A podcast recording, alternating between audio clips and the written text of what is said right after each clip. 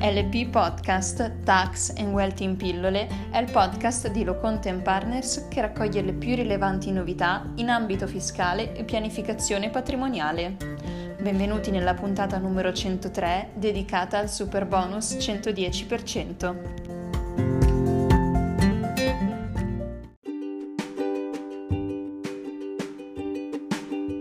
Ecco il primo quesito della puntata odierna. È corretto affermare che il principio dell'installazione sempre trainata degli impianti fotovoltaici trova un'eccezione nella previsione dell'articolo 119,5 DL Rilancio, laddove si riferisce agli interventi di cui all'articolo 3,1 lettera D e ed F DPR 380 del 2001 e la lettera E citata riguarda interventi di nuova costruzione?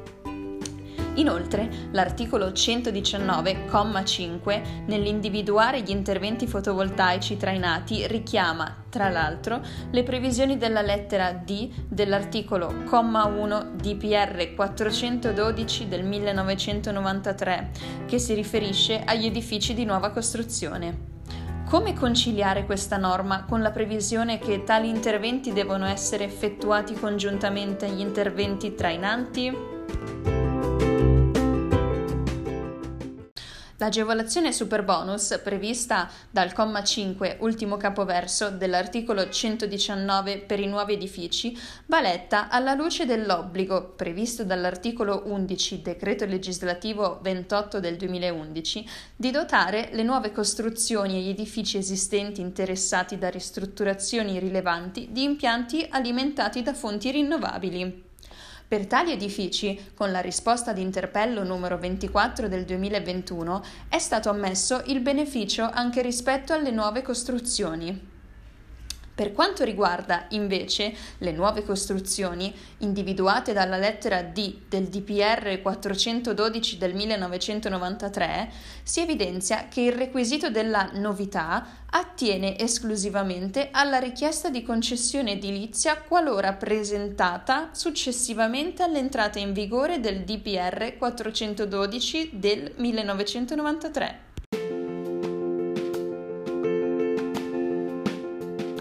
Passiamo al secondo quesito. Il DL Rilancio ha accordato ai contribuenti che sostengono spese per interventi di recupero del patrimonio edilizio, di cui all'articolo 16 bis, comma 1, lettere A e B di PR 917 del 1986, la possibilità di optare per lo sconto in fattura o per la cessione del credito a soggetti terzi, compresi intermediari finanziari.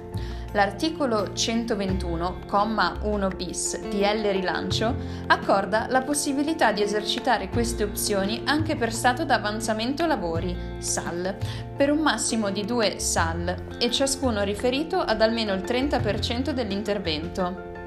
Tali limiti rilevano anche rispetto alle spese sostenute per interventi di cui all'articolo 16 bis citato a fronte di una fattura di acconto pari a euro 5.000, può il contribuente corrispondere al fornitore solo euro 2.500 optando per la restante somma per la cessione del credito?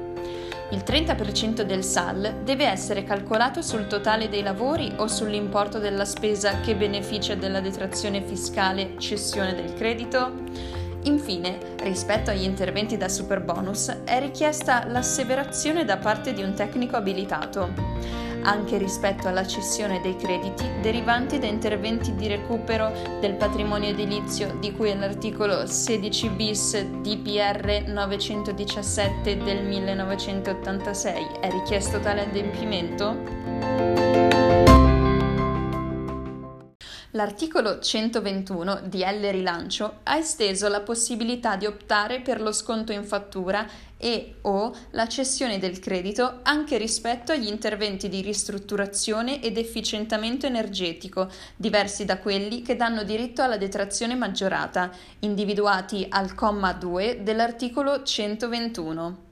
Il comma 1 bis dell'articolo 121 introduce per i soli interventi di cui all'articolo 119, quindi per quelli che danno diritto alla detrazione maggiorata, il limite di due SAL, ciascuno pari ad almeno il 30% ai fini dell'efficacia delle opzioni in commento. Quindi, sulla base del dato testuale della norma, si potrebbe propendere per l'irrilevanza di tali limiti rispetto agli interventi diversi dal superbonus. Tuttavia, con la circolare numero 24E, l'Agenzia delle Entrate ha esteso a tutti gli interventi elencati nell'articolo 121, compresi quelli di cui all'articolo 16 bis di PR 917 del 1986, la possibilità di accedere allo sconto in fattura o cessione per un massimo di due SAL, riferito ciascuno ad almeno il 30% dell'intervento. Ai fini del calcolo di tale percentuale occorre fare riferimento all'ammontare complessivo delle spese riferite all'intero intervento. Non si ritiene possibile, invece, la soluzione prospettata dal lettore circa il parziale pagamento di una fattura al proprio fornitore e la cessione di un importo corrispondente alla restante somma non pagata al fornitore, in quanto il credito d'imposta ceduto a soggetti diversi dal fornitore è pari alla detrazione spettante al beneficiario in ragione del sostenimento della spesa. L'asseverazione prescritta dal comma 13 dell'articolo 119 DL Rilancio rileva esclusivamente rispetto agli interventi da superbonus di cui ai commi 1, 2 e 3 del citato articolo 119.